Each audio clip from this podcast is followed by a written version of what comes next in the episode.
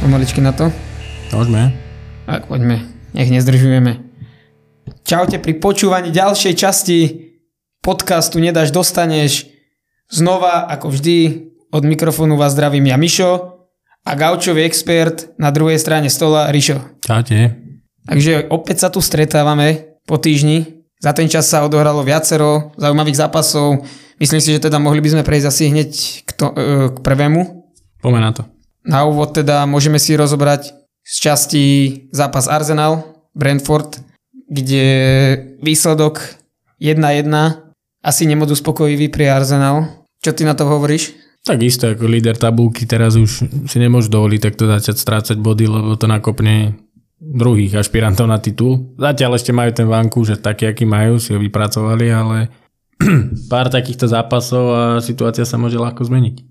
Môžeme to nazvať asi aj tak, že dochádza im trošku teraz bušný prach, nakoľko prehrali na Evertone, teraz remizovali doma s Brentfordom, aj keď teda môžeme spomenúť ten kontroverzný gól, gól ktorý padol, e, za mňa teda offside. Asi je, akože... Hráč Brentfordu, Brentfordu bol v offside a zaujímavé teda, že sa VAR k tomu nevrátil a tým pádom vlastne zápas aj skončil jedna jedna. Aj keď zasa musím povedať, že díval som sa na ten zápas a Arsenal nehral moc presvedčivo. No teraz už... Bolo, bolo na nich cítiť, že či možno prichádza na nich nejaká kríza, po prípade nejaký trošku útlm, ale ne, nehral tak dominantne ako predtým v zápasoch, ale zasa na... De facto Brentford hral dobre. Prvý polčas si vypracovali minimálne dve šance, kde mohli viesť dokonca. Žiaľ Bohu, Edmontony nedal, ale za, za mňa asi zaslúžená remíza. No teraz už, teraz už Brentford je na takej celkom slušnej pozícii, že nie je to tým, ktorý by bol nejaký fackovací panák. Tak takéto týmy ako Arsenal už vedia potrápiť podobné, podobné kádre. Čo sa týka Arsenalu, ja som trochu čakal, že zase zaberú naplno, aby spravili sebe, hlavne sebavedomie, teraz idú ťažšie zápasy zase, tak trošku som bol z toho prekvapený, ale zase treba povedať, no Brentford podal dobrý výkon, hecli sa proti lídrovi, no tak to býva. Brentford podáva v poslednú dobu veľmi dobré výkony, pokiaľ viem, posledných desať zápasov neprehrali.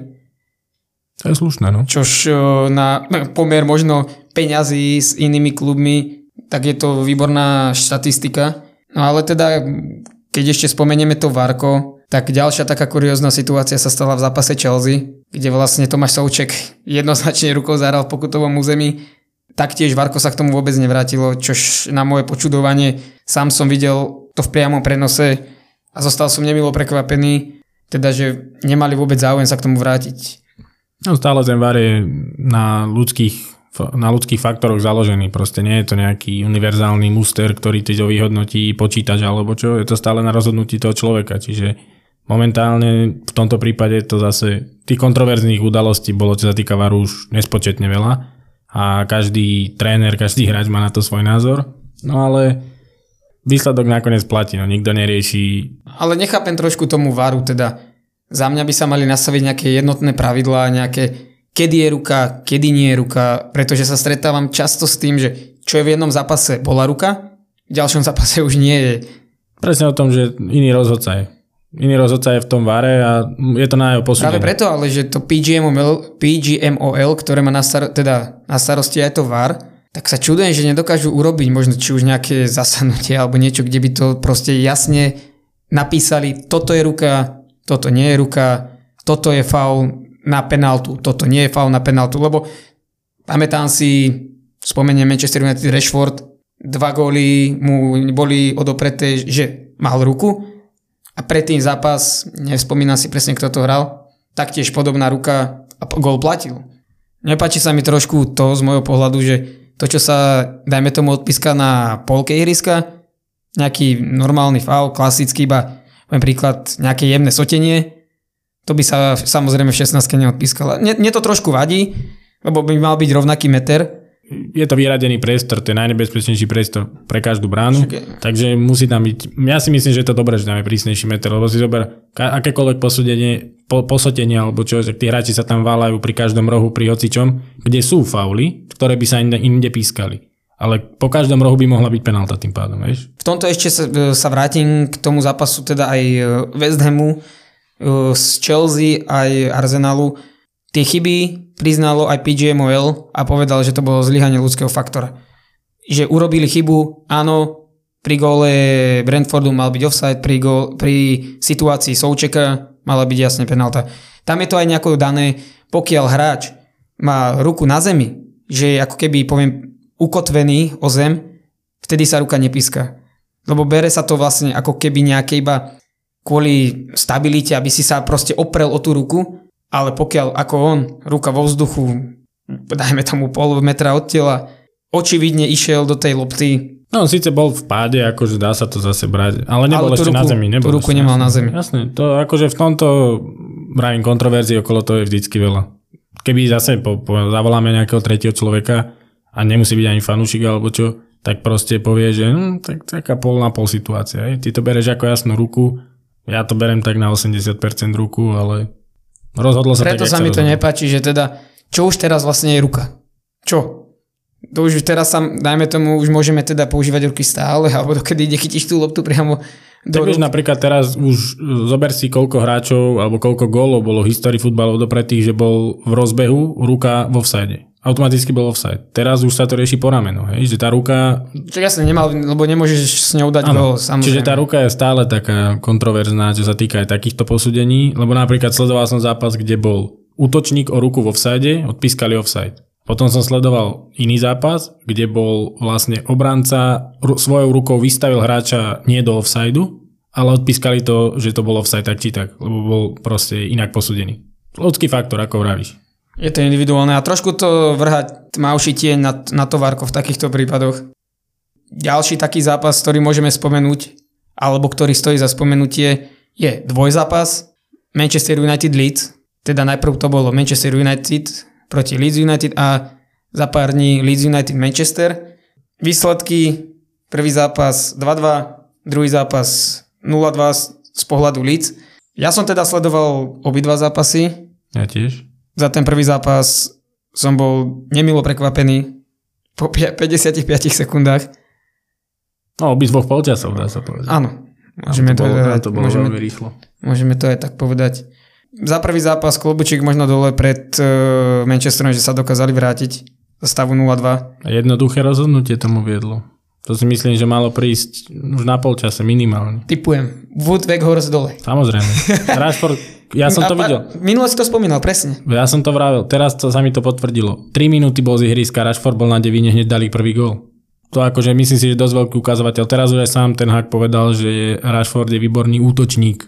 Čiže už ho ráta aj on do, to, do tej útočnej formácie. Nejako krídlo. Teda... Nejako toho zbiehajúceho zľava, čiže on to sám povedal ako forward, po anglicky útočník. Čiže už to nie je winger ani nič, ale proste je to forward. Čiže dúfam, že už ho začne používať, obzvlášť proti zápasoch dôležitých, ho bude používať na tej devine rovno, lebo je, je behavejší, je rýchlejší a má lepší prehľad, aj technickejší proste. Ešte potom za zmienku možno stojí, teda keď ešte k tomu prvému zápasu sa povenujeme, uh, gólový návrat Jadona Sancha. No, Neviem, mu som to prijal no, po tých všetkých problémoch, ktoré mal, či už fyzické alebo psychické, hlavne teda fyzic, uh, psychické. No jasne, on potreboval trošku. Pokiaľ viem, trpel depresiami a úzkostiami. No, to, to sa mu nečudujem, keď na ňo bol taký veľký tlak, nedarilo sa zranenia, jedno s druhým stále kritika na ňo, takže není to ľahké určite. To ma potešilo teda, že on dal gól, no a potom už k tomu druhému zápasu, myslím si, možno za prvých sedemdesiatpäť minút nespravodlivý výsledok pre Leeds. Vypracovali si o mnoho viacej šanci ako samotný Manchester, ale tam sa ukázalo možno tá intuícia toho Ten Haga vymyslieť niečo nové. Tým, že Weghorsta dal na desinku, Rashforda na devinku a ako si ty spomínal, behom chvíle teda znova padol gól Luke Shaw. Tak je to hráč, ktorý dal od majstráku najviac gólov v top päť ligách. Prečo teraz dávať na krydlo? Je to útočník, ani nikoho iného by som tam neuprednostňoval, obzvlášť nie niekoho, kde Wout Weghorst. Proste je to hráč do počtu, dá sa povedať, v takom týme. Je tam nahosťovaný. Aby sme mu zase na ňo nehádzali až takú kryjúdu, nahral na druhý gól Garnacha. Tá, tá nahrávka bol be, bežný pás do strany, len to, že, že Garnacho si to dobre spracoval a prešprintoval toho hráča na, tru, na druhý dotyk. To nebola, že nejaká super nahrávka. Ja stále si myslím, že on tam nemá čo robiť. Môj, môj názor na to je, že ten chalan by tam mal byť do Keď dostaneš v ef á Cup Preston alebo koho si z tretej ligy, OK, tam ušetrí Rashforda a hraj proti tým masiarom z tej nižšej ligy s niekým takým, hej? A to sme, jak sme sa bavili, nakopávané lopty a podobne. OK, na to je v pohode, ale od základu, od, od prvej minúty do základu nemá čo robiť. Nemá na to ani kvalitu, ani, ani tak dlho tam nie, aby si to mohol dovoliť. Ešte, ešte dodám k tomu Garnachovi, zaujímavá štatistika. Ak je najlepší stredajúci hráč v celej lige, má dva plus dva, čož slušné. Teda ho... Na to, že taký mladý, tak slušné. No. Len, len teraz jedna vec, ktorá sa stala už veľa hráčom Manchesteru, chystá sa mu nový kontrakt. A vtedy vedia tí hráči vypnúť najviac. Lebo sa mu chystá fakt veľký nejaký okolo sto tisíc. On má teraz pár, napríklad desať až pätnásť tisíc. Má by sa mu zvyšiť okolo sto. Tam si myslím, že môže nastať trošku zlom v ňom, že prestane sa až tak nejako snažiť. Už, už viacero hráčov. Viacero hráčov peniaze trošku ovplyvnili, jasné. Čiže dúfam, že sa to nestane. Má, má veľký potenciál, ale ako ďaleko sa dostane, bude už len na jeho psychike. No. Talent tam je, už len drí na hlave to mať upratané. Môžeme ešte ostať teda v tom Manchesteri. Cityčko hostilo doma Aston Villu tri jedna, konečne zabralo Cityčko. Bolo na čase asi z ich pohľadu. No len stále by som dal takú poznámku k tomu, že Haaland mlčí stále. Bolo ináč charakterné, od neho nechal penáltu Mahrezovi. Asi možno aj vo väčšej pohode ten Mahrez ako on. V nejakom bulvári som sa dočítal, že vraj Haaland má problémy s Guardiolom. Neviem, teda, neviem, čo je na tom pravdy, ale ja by som to reálne aj tomu veril. Je úplne normálne, on má problémy s každým útočníkom. Bo si zober, s Ibrahimovičom mal problém, Eto'o poslal preč. Presne tak. Teraz je Haaland ďalší na rade. A mal aj v City mal niekoľko takých útočníkov tohoto typu a všetci sa tam, buď to fakt boli, že lavičkoví hráči postupne, alebo ich predal ako náhle mohol. Čiže on s tou devinou úplne tou... Ale vidno to aj na tej ich hre. Oni nie sú už takí dominantní, ako bývali minulú sezónu. Pokiaľ viem, vtedy oni... Nedo... Tých súperov nepúšťali k ničomu. To oni boli dominantní na lopte, tam neustalý pohyb. Teraz, keď si pozrieme Haalanda, to nie je, že zbiehanie si do stredu pola, rozohrávanie, tak falošná deviatka teda, že by sa zaťahovala. To je hráč, ktorý ti stojí stále iba na offsadovej línii a čaká. No, musí sa buď to prispôsobiť on týmu, alebo tým trochu jemu, hej? Myslím si, že tým sa prispôsobil jemu, tým, že to hra všetko na neho, možno aj preto dáva toľko golov, koľko dal, ale v konečnom dôsledku im to ne... im to nemusí byť na prospech. Keď vidíme, či už sa pozrieme sa na samotnú tabulku, aj na samotnú hru. Lebo keď si zoberieš, on v tých tímoch, kde hral, či už to bol Salzburg alebo Dortmund, tak obidva tie tímy hrali rýchly, dynamický, protiútokový futbal. A to si ty teraz je nadržanie lopty, čiže oni musia si tú šancu vypracovať s tým, že máme loptu. A on, ako vravíš, on nie je ten hráč, ktorý by ti ako Aguero zbehol, rozohral a mal ten cit na tú hru. No ale ešte teda ku Guardiolovi dvestopäťdesiaty zápas v Premier League odkaučoval, čož ho radí teda aj na prvé miesto v počte víťazstiev za týchto dvestopäťdesiat zápasov. Má ich stoosemdesiatštyri, čož je dosť veľmi slušné číslo. Na druhom mieste je Klopp, ktorý má stošesťdesiat a na treťom Mourinho stopäťdesiatosem. Trošku ma prekvapuje, že Ferguson, ale zas je to tým, kde, kde že... bral Ferguson ten tým. No. Samozrejme, že on tam hrozilo vyhodenie. A to si myslím, ako aj Mourinho a podobne, že sú väčšie úspechy, obzvlášť taký Klopp z Liverpoolom, si myslím, že to je o mnoho lepšie číslo, lebo v takom štádiu, akom bral Klopp Liverpool, Guardiola nebral City. Guardiola bral Súhlasím. City ako titulový tím. Neviem, či zrovna rok predtým, ak prišiel, vyhrali titul, ale tuším, tam bol s Pellegrinim nejako, že on dostal... Ano.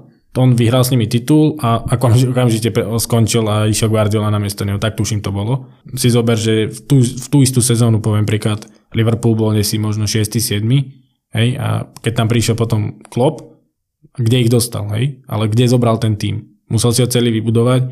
Áno, aj Guardiola prebudoval ten tím, vyťahol hráčov, pokupoval hráčov, popredával hráčov, ale je iné, keď kupuješ tím, teda prekopávaš tím, ktorý vyhral titul. A iné, keď bereš tým zo siedmeho miesta a behom pár rokov ho ťaháš na Ligu majstrov a podobne.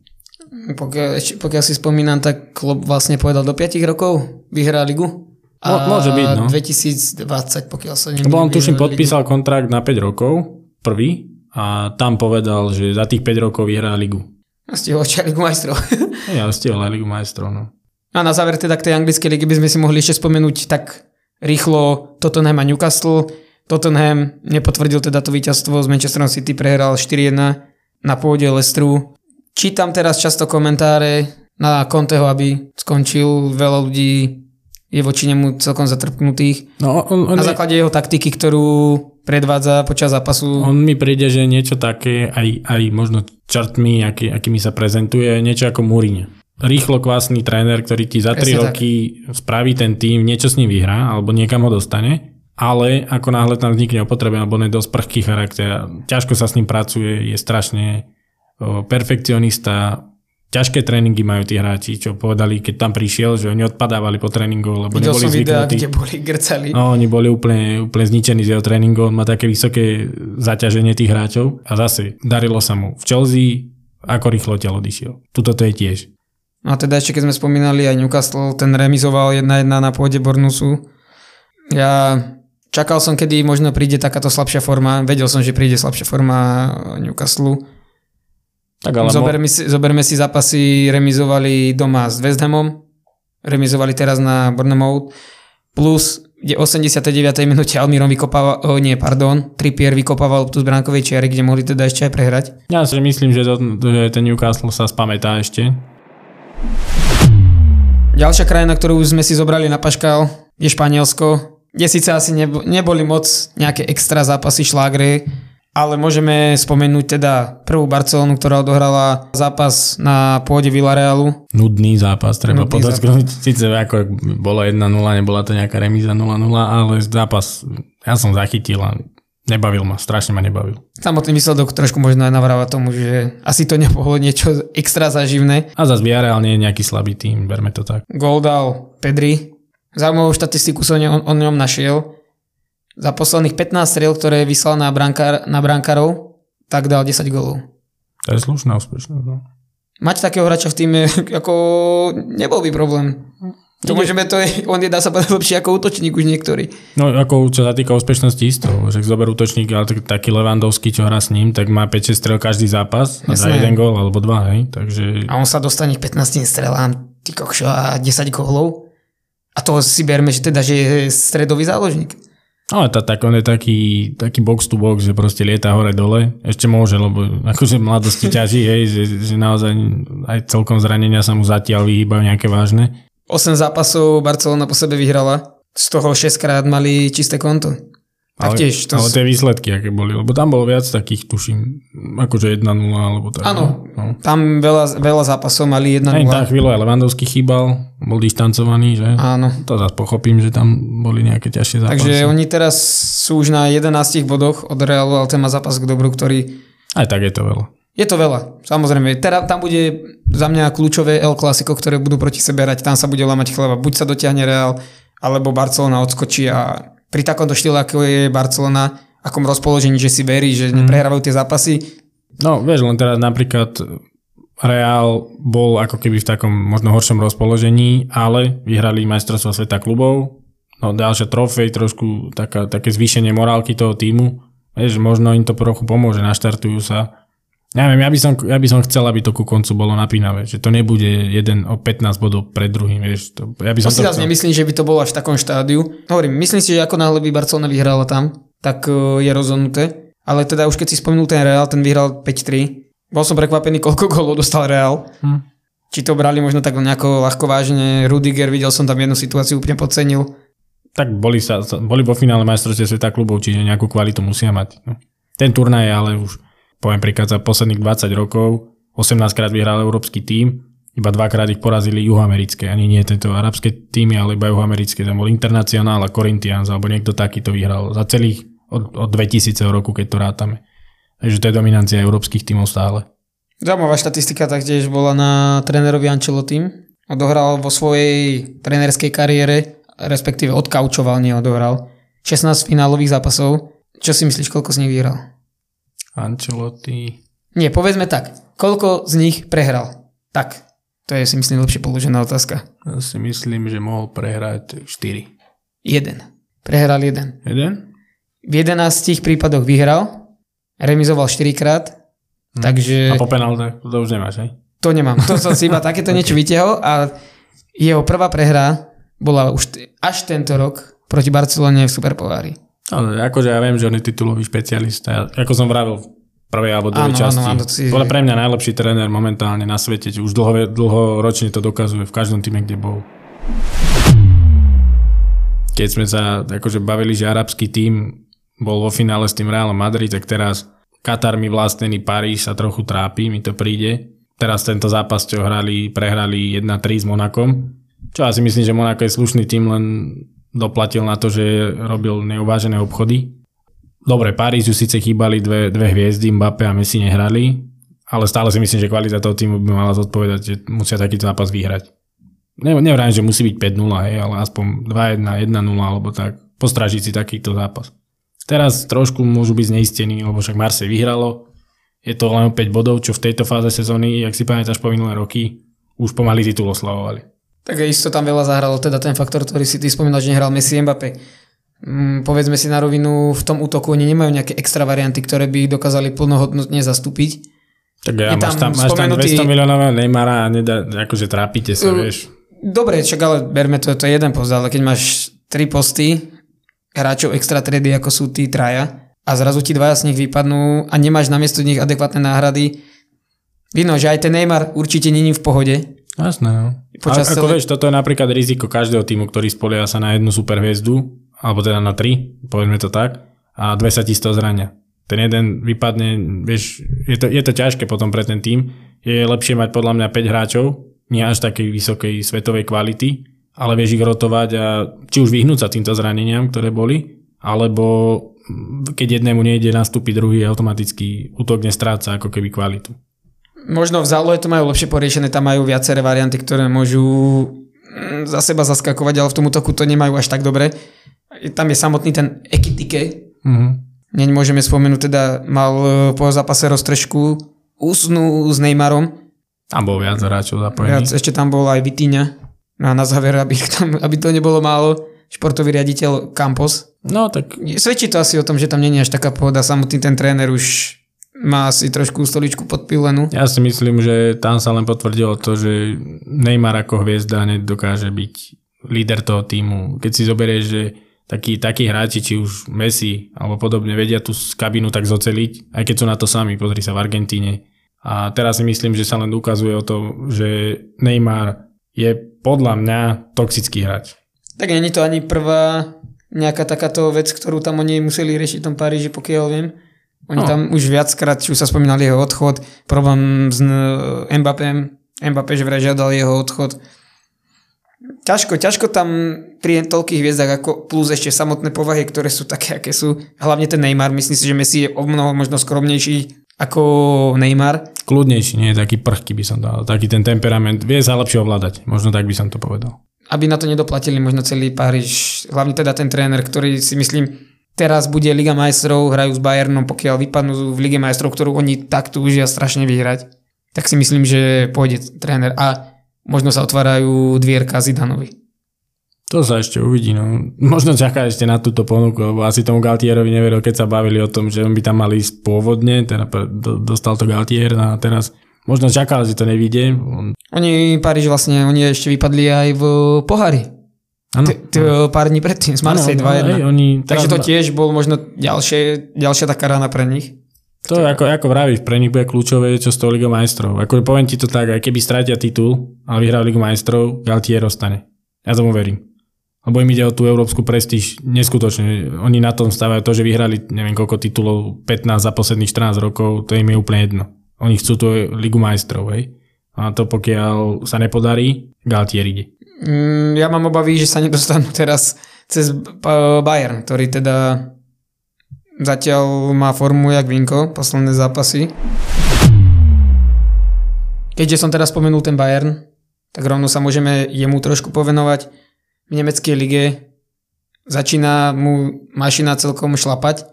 O, rozmrzajú postupne, no, po tej zimnej prestávke. Rozmrzajú, presne. tri nula Bochum, jasná záležitosť, pätnásty tým tabulky.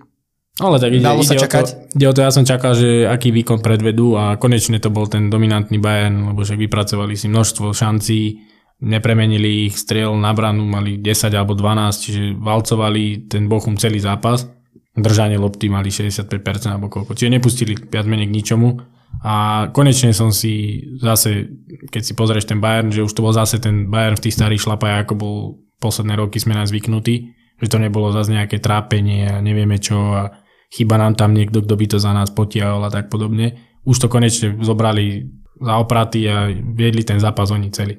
Možno, ale na niečo dobré, že mali aj taký útlm, že trošku sa zamotala tá liga, že to nie je zase také jednoznačné, ako to bývalo po tie minulé roky, nakoľko Dortmund taktiež vyhral a bolo tam zaujímavé derby Lipsko Union Berlin. Ako... Ja keď som videl výsledok jedna dva, úprimne som nečakal, že ten Unión dokáže vyhrať. Ja som, ja som to zapol zrovna, keď bol dva dva. Len Lipsku neuznali gól. E, presný dôvod som už nezastihol, len som videl, že dva dva, prepol som inde a vrátim sa dva jedna. Vrajím, niečo mi ušlo. Ale Unión Berlin päť zápasov po sebe vyhra. Znači, asi by neboli tam, kde sú, keby sú. Čiže sú druhí. No, to zase treba podotknúť, že prekvapenie možno vo všetkých piatich ligách Európy najlepších, je to asi najväčšie prekvapenie ten Unión Berlin. Prekvapenie pre mňa, jak hovado, poviem tak. Nečakal by som, že Union Berlin, oni neviem, koľko sú, dva tri roky v najvyššej lige? No, oni, oni boli v druhej lige dlho. Oni teraz niekedy postupovali a behom možno roku, dvoch sa vypracovali na druhé miesto. Uvidíme teda, či to vydrží, ale ja dúfam, oni sú teraz aj ešte, ešte hrajú aj Európsku ligu. S Ajaxom, ak si dobre spomínam. Tak to môže byť tiež zaujímavý zápas. To bude zápas, Ajax teraz vymenil trénera. Čiže to im možno prospelo. Dá ale... sa zoperie nejaký plešatý. Mali päť plešatých zase. Ano, je tam, nie, t- vieš, že to tam je teraz Hejtinga. Jak ti to čo John si hovorí? John Hejtinga? Ježiš Mária. On tam bol ako... tiež lobavý, nie? No taký. Trošku je taký. On bol iba ako dočasný tréner. No. Ale však oni potom vyhrali v Nevenčine päť nula jeden zápas a nechali ho tam teda nakoniec a odtedy ťahajú šnúru výťastiev. Ale no. Ešte keď sa vrátim teda k tej nemeckej lige, tak bude to tam ešte dosť zaujímavé s tými, s tými umiestneniami. Tak vieš, stále je ďaleko. Dosť. Máme polku sezóny. No, trošku môže, prísť, môže prísť kríza aj Dortmundu, alebo to Lipska, vidíš, teraz prehrali, môžu prehrať ďalšie tri a nebude obraz titulu vyzerať inak. Už tam môžu vstúpiť ďalšie týmy, lebo tam to nie je ani za nimi nejaké úplne odtrhnuté. Tam tí týmy za nimi sú tiež celkom pekne poskladané. Ako som aj predtým spomínal, myslím si, že tam bude veľký faktor hrať aj tá európska súťaž. Tie týmy budú viacej vyťažené, možno nejaké zranenia kľúčových hráčov. Nehovorím, že sa to, nech sa to stane, ale stáva sa aj také. Čo sa týka tých zranení, sám mám skúsenosti s tým, poranenie kolena. Stáva sa to v každom športe, nie je to len čisto futbal, je to aj hokej. A jedno také bizarné zranenie sa stalo v en há el a môžeme si teda o ňom niečo povedať. Keďže už sme trošku predbehli, že sa stalo zranenie v en há el. Brankár Otavy, Forsberg, si roztrhol obidva krížne väzy v kolene. Ja som sledoval ten zápas naživo a akože bolo vidno, že v bolestiach neskutočných, keď ostal ležať v jednej polohe, ani sa nepohol, lebo tí brankári, oni vedia, keď je niečo zle. Oni vedia o svojom tele najviac, čo sa týka tých hokejistov všetkých, lebo sú stále musia byť flexibilní a podobne. No a to bolo hneď vidno, on sa ani nepohol. Jemu museli dávať betóny dole, on, on ani nepohol tými nohami. A bolo vidno, že nechce si ešte náhodou prihodiť, alebo ešte sám nevedel, o čo ide, ale to slzy mu tiekli, ukrutné bolesti bol, takže...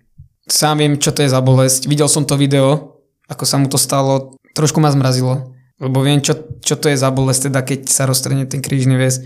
Najhoršia vec z toho všetkého bolo to, že keď človek už bol, sa dal nejako do, do pokoja, že si sadol, vystrel tú nohu, tak mal pocit, že keď trošku pohne tou nohou, že mu to koleno vyskočí. Ja neviem, to ja som mal jedno koleno. Mm-hmm. Neviem si predstaviť, že keď niekto má dve kolena roztrhnuté, no, čo to musí byť za bolesť. A to vtedy poviem tak, že to by sa neprial nikomu.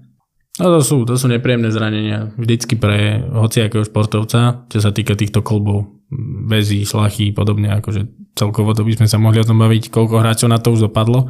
Ja sa trochu bojím, čo to spraví s týmto Forsbergom, lebo predsa len brankár, obidve kolená, dá sa povedať, vybavené na nejaký čas. Rekonvalescencia bude, myslím si, ešte dlhšie ako pri bežnom hráčovi. No uvidíme. No. Bol to taký nešťastný, nešťastný zákrok, lebo vlastne jeho spoluhráč natlačil na ňo hráča Edmontonu. Žiaľ, bo on tam nemôže nič spraviť v tom momente. Nemá takú silu, aby to dokázal nejak odvratiť možno toho hráča, lebo ktorý je zavažený na tých nohách jen tak. A on v tej polohe, ktorej bol. No, on sa vlastne z boku zavalil na to koleno. Áno. A taký hráč, aj bežný hráč v en há elke, proste to sú ťažkí chalani, to není sú nejakí malí, malí chlapci, ktorí majú päťdesiat kilogramov, hej, to sú proste s celou to výbavou. Takže... Tak aj Jurko Slavkovský mal také niečo, našťastie nemal až také vážne, ale taktiež s kolenom. Čo, čo hej, no. Ten teraz, ten teraz spravil trošku prúser. Čože? Uh, bolo, mal, pridal fotku z letiska, kde meškalo lietadlo akože kritizoval Air Canada. Len zabudol, že oni sú sponzor Montrealu. Je taký trošku fópa pre, pre, pre neho, akože kritizuje vlastného sponzora, tak hneď mu to trošku vytmavili, musel to zmazať samozrejme. Aj mu to niekto hneď v komentároch, tak mazal to behom chvíľa, ale už sa to stihlo dostať medzi ľudí. Zo screenshotuješ a ideš. Takže vravili, že takú, takú trošku hambu si spravil, že neviem, ani kto poriadne sponzoruje, ale stane sa, no, ne, ne, ne, nespravíš s tým nič. Mladická nerozvážnosť. Jasné. No. Neuvedomoval si. A teraz, keď som, ja, keď som pozeral ten zápas, čo hrali uh, Edmonton uh, s Montrealom, tam bolo zaujímavé. Ja osobne som čakal, že McDavid už pokorí tú stovku, ale prehrali šesť dva. Nedal ani bod. Po... Pokiaľ viem, teraz má deväťdesiatsedem. Áno, áno. Ale hej, teraz mal vlastne tú šnúru pätnásť zápasov, kde bodoval. Som čakal, že ho fakt potiahne cez Montreal, že je predposledný v konferencii, ale nepodarilo sa. Tak ale pokiaľ viem, teda aj Edmonton prerušil jedna zápasovú sériu, kedy bodoval. Mm. Tiež teda, ako ty hovoríš, prekvapenie, že práve proti Montrealu im skončila takáto séria, či už McDavidovi alebo... No. Ja som si myslel, že si na nich pochutná, že to skončí možno opačne šesť dva, nie takto, ale... Tá v ten hálke nevyspytateľná. Ja som ten zápas pozeral a dá sa povedať, že Montreal akúkoľvek väčšiu šancu mal, tak vždycky bol na dorážke, alebo im to tam proste padlo. A ten Edmonton zavrel ten Montreal, je, dáme tomu striedanie prvého útoku, kde bol z Draisaitl, McDavid a Hyman, ich mali zamknutých jak na presilovke a nič z toho, proste nedalo sa. Jeden protiútok, strela od modrej, teč, gól. Automaticky na druhej strane. Čiže to bol taký smolný zápas, ale... No ale ešte som chcel k tomu zápasu, že už je vidno, že je All-Star game. A začína sa z playoffúvať, jak by som to nazval. Už tie týmy idú, ka, o každý bod im ide teraz. Už sa blíži playoff, každý už chce mať lepšiu pozíciu východziu. A už som videl, McDavida narazili na mantinel podpíska, niečo sa nerobí bežne, je to takéhoto hráča, alebo vieš, že ho niekto príde pomstiť. Boli tam bitky samozrejme. O, hrali deň predtým, hrali s Ottavou. Tam sa pobil Brady Tkečák, akože najväčší kapitán a najväčšia hviezda Ottavy sa tam pobil. On je taký, síce aký je, ale... Čiže už, už je vidno, že trošku tá nervozita začína a ide možno aj o to, že či tie týmy začínajú kalkulovať s tým, ešte koho môžu vymeniť, kto je produktívny, kto im zapadá do týmu a tak. Teraz napríklad veľký trade sa stal, Tarasenko prestúpil do New Yorku Rangers, čo si myslím, že Rangers tým pádom nestratili veľa, lebo poslali mu len... výber v drafte a nejaký prospekt plus Blazea, čo si nemyslím, že nejaká veľká strata pre nich. A nabrali Tarasenka, ktorý síce túto sezónu nemá takú produktivitu, ale to je kvôli tomu, že on už dlhšie chceli z toho, toho Saint Louis preč. Konečne sa mu to podarilo. Uvidíme, čo to, čo to prinesie. No a hneď prvý gól z prvej strely za New York dal. Čiže to bolo... To je klobučík dole tiež. To bolo fajn. No a bol konečne rád aj Panarin, že sa k nemu, lebo oni sú dobrí kamaráti. Ten dal štyri góly. Ten dal hneď ďalší zápas potom. Sú spolu v lajne. Tarasenko mu síce nenahral na jeden, ale tak vidno, že trošku ožil pri ňom. No a ďalšiu vec, čo som si ešte všimol, keď po tretine bola, bol rozhovor s rodičmi Bena Steltera. Ak niekto nevie, kde Ben Stelter, to bol mladý chlapec, malý chlapec ešte, nemal ani päť rokov a mal rakovinu mozgu. Ale bol mm. veľký fanúšik Edmontonu. A bol niekoľkokrát s nimi aj na rozkorčulovaní a bol strašne dobrý kamarát, akože s nimi mali ho radi a oni akože takého maskota. Oni napríklad minulú sezónu, keď boli v playoff, boli vlastne vo finále konferencie, tak on bol na každom zápase, chodili s ním, aby bol pre nich taký akože motivácia. Teraz vlastne on zomrel a jeho rodičia mm. založili nadáciu Bena Steltera, ktorý vlastne túto diagnózu, ktorú mal, tak sa snažia... Pouka- poukázať na to, prispievať na liečbu a takisto pomáhať, ako vravíš, aj tým obetiam toho a rodinám. Tak prvým ambasádorom bol hneď McDavid a dal sto tisíc na začiatok do tej kampane. Časom tam samozrejme začali prispievať aj ostatní hráči, či už Edmontonu alebo podobne, no ale tam sa mi páčilo to, že tí rodičia ako o ňom hovorili, že vlastne keď ho prvýkrát spoznal ten Ben, on bol zamaskovaný. On sa zamaskoval, keď tam prišiel, ten malý chlapec ho nespoznal. No a odtedy povedal, že boli nerozluční. Ako boli na štadióne, tak na lade boli spolu, v šatni boli spolu, celý tým mu predstavil, s trénerom boli, úplne akože si to užíval ten čas s ním a vravili, že to akože taký, že na nič sa nehral. Že proste bol dosrdečný voči tomu dieťaťu a aj keď mali nejaké tréningy alebo čo, tak vedel si nájsť čas, zavolať mu alebo čo, takže to bolo také celkom pekné. Hovorili tam o tej nadácii teda, Už uh, aj predtým časti, neviem, ktoré to bolo, čo som spomínal, že celkovo ten McDavid mi príde taký skromný, taký chalán, ktorý to má v hlave usporiadané a má určité hodnoty a asi toto je jedna z tých hodnot, ktoré ho taktiež zdobia. No teraz už začali aj v Amerike riešiť, že a je stále väčšie meno, stále lepší hráč a najväčšia hviezda. To ma prekvapuje, to ma prekvapuje, že on stále dokáže tú laťku, ktorú nastaví, dajme tomu v jednej sezóne, tú ďalšiu sezónu ešte zdvihnúť. Ale ešte má čo prekonávať, lebo však mal nábeh na rekordnú sezónu čas Maria Lemieho, no ale teraz sa trošku zastavil, možno zase bude mať nejaké troj-štvorbodové zápasy. Bolo, bolo vlastne na paškále aj to, že čo spraví Edmonton preto, aby ten McDavid konečne už mal titul a to, že má všetky individuálne trofeje, ktoré mohol asi, nie je ešte pre nich také podstatné ako ten Stanley Cup pre ňo. Sice on stále hovorí, že je to o týme, ale predsa len povedzme si, že tí hráči sa merajú aj týmto meritkom hlavne. Už sa hovorí o tom, že čo Edmonton bude robiť preto, aby to dostali. Teraz sa spomínalo, že keďže Patrick Kane mal namierené do Rangers, nestalo sa. Vraj by mali ešte pred sezónou nejakého hráča, teda pred trade deadlineom poslať nejakého hráča do Chicaga práve za Kanea, aby nabrali trošku silu na playoff. Čo si myslím, že napríklad tomu Rangers pomôže ten Tarasenko, lebo je to hráč, ktorý už titul má za Saint Louis a je skúsený, hej. Čo si myslím, že Kane, keby príde do toho Edmontonu, tak tiež v kabine ešte môže pomôcť, ale zase no ide o to, že ti vymyslí nejaký dobrý obchod, lebo spomínal sa tam aj Carlson a podobne. S tým, s tým Edmontonom teraz spomínajú skoro každého hráča, lebo postupne všetky tie týmy, ktoré sú a majú niekoho na predaj, tak začínajú už obchodovať. Vidíš, Saint Louis napríklad začal veľký predaj. Odišiel Tarasenko, ďalší na lane bude O'Reilly, si myslím.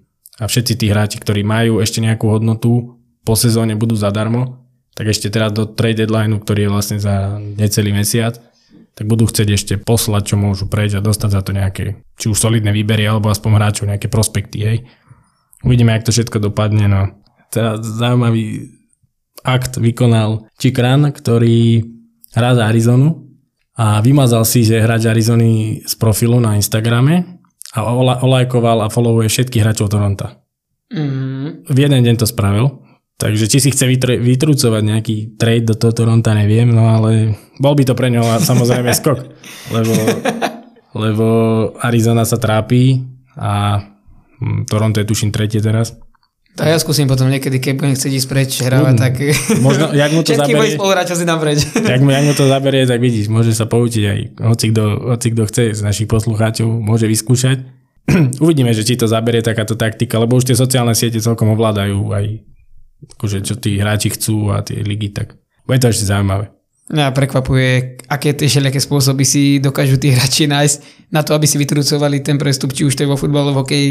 Ale asi to je to isté, či už to je futbal, že tí hráči, keď chcú ísť niekde, robia všetko preto, aby sa tam dostali a sú ochotní teda, ako aj ty spomínaš, odfolovať svoj klub a vytrúcovať si ten prestup. Ako, no, o tom Čikranovi sa hovorí, možno odkedy je v tej Arizone, že stále je na, na odchode, lebo oni s ním chceli obchodovať, dá sa povedať, hneď, ako bol v lige, nakoniec tam ostal a on chce ísť už niekoľko rokov preč, ale nedarí sa.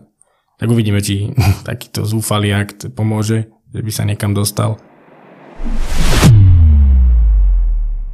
Na záver nášho podcastu sme si pre vás pripravili takú zaujímavosť. Novinku. Novinku, kde vlastne budeme obidvaja tipovať zápasy, ktoré sa budú hrať v Lige majstrov a jeden sme si vyberali teda aj z Európskej ligy. Budeme teda, aby sme vám to upresnili, tipovať výsledok zápasu prvého a následne povieme, kto si aj tak myslíme, že postúpi. Bude to prebiehať takým štýlom, že dáme zápas, obidvaja sa k tomu vyjadríme, čiže môžeme začať hneď prvým zápasom, ktorý sa hrá á cé Milan Tottenham. Ríšo, poď. Ja si myslím, že prvý zápas bude remíza a postupí ACčko. Ja si myslím, súhlasím s tebou, remíza prvý zápas, ale postupí Tottenham. Myslím si, v domácom prostredí ich zdolajú, lebo nakoľko á cé Milana nemá až takú formu. Uvidíme. Druhý zápas, Paríž Bayern.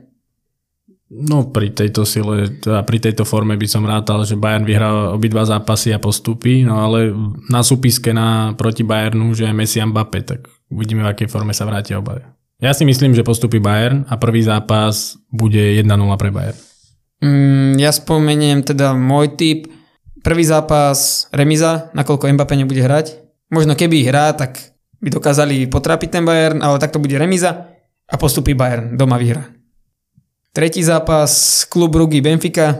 No, Brugge sú taký čierny kôň, lebo oni dostali jeden alebo dva góly v skupine len, ale stále si myslím, že tu už im dojde dých. Prvý zápas ešte doma, možno remíza nula nula, ale Benfica doma si to postráži a postupí. Za mňa Benfica prišlo Enza Fernandesa, Fernandeza. To ich samozrejme trošku oslabí, ale myslím si, že sú favoritom v tomto dvojzápase. Aj keď, ako si spomínal, trošku ten čiernikov, on je na strane Brugge. Poviem tiež, remíza, prvý zápas, konečný postup Benfica. A posledný zápas, ktorý sa hrá tento týždeň, je Dortmund Chelsea. To ma zaujíma celkom, čo povieš? No ja si myslím, že na domácej pôde vyhrá Dortmund a na Chelsea to bude remíza. Čiže postupí Dortmund pre mňa. Tiež si myslím, Dortmund doma určite vyhrá. No, s určitosťou by som to netvrdil. Ja, ja to tvrdím. Možno sa bude, možno sa bude mýliť, neviem, ale myslím si, že Dortmund doma pri tej forme, ktorú má, vyhrá a na Chelsea to už budeme možno riešiť ďalšie časti, ale myslím si, že postupí taktiež Dortmund. Na posledný zápas, ktorý sme si teda jediný vybrali z Európskej ligy, je Barcelona Manchester United. Mega šláger, no. Uh... No to je asi, naj, asi najťažší pre mňa. Ja osobne ako fanúšik Manchesteru by som chcel, aby postúpili, ale myslím si, že budú to, budú to zápasy, ktoré budú o, postupí jeden z tých tímov o jeden gól iba. Ja si myslím, že to bude Barcelona. Takže čo, prvý zápas? Prvý zápas na Barcelone vyhrá, dajme tomu jedna nula. A, ja som mal taký typ. A, a na United to bude jedna jedna alebo remíza proste nejaká. Ta, ja tak si myslím, ale bol by som radšej keby United, ale akože z objektívneho hľadiska si myslím, že postupí Barcelona. Pokiaľ to teda ja zoberiem tiež z objektívneho hľadiska, už si mi z jazyka zobral ten typ, že Barcelona vyhrá jedna nula. Mm, odveta, ťažko povedať, bude hrať Casemiro, však v obidvoch zápasoch trošku je marotka na strane Manchesteru, ten Anthony tam chýba. Neviem, myslím si, že ja poviem, Barcelona vyhrá prvý zápas, ale United to doma zvládne a postupí United. Budem, ja budem len rád. Budúci týždeň budeme múdrejší, môžeme to aj zhodnotiť, teda či sa nám to podarilo alebo nie. Myslím si, že na dnes by to teda mohlo byť všetko, čo povieš. No jasné, prebrali sme to dosť. Prebrali sme pomerne toho dosť, čo sa udialo vo svete športu. Sme radi teda, že ste si nás opäť naladili. Náš podcast Nedáš Dostaneš. A dúfame teda, že si nás naladíte aj ďalší týždeň, kde vám prinesieme túto s Rišom opäť ďalšie novinky a taktiež predikcie, ktoré, na ktoré sa budeme tešiť. A ako sa hovorí, počúvajte a užívajte. Čaute. Čaute.